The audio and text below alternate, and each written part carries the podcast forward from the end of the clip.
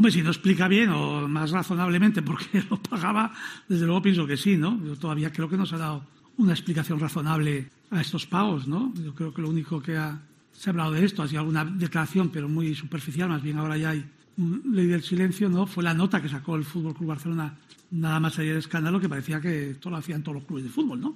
Eh, tendrá que dar una explicación, oír yo de por qué en su época hizo eso y parece ser que duplicó las cantidades, las tiene que dar él. Desde luego es un tema que me gustaría que se aclarase.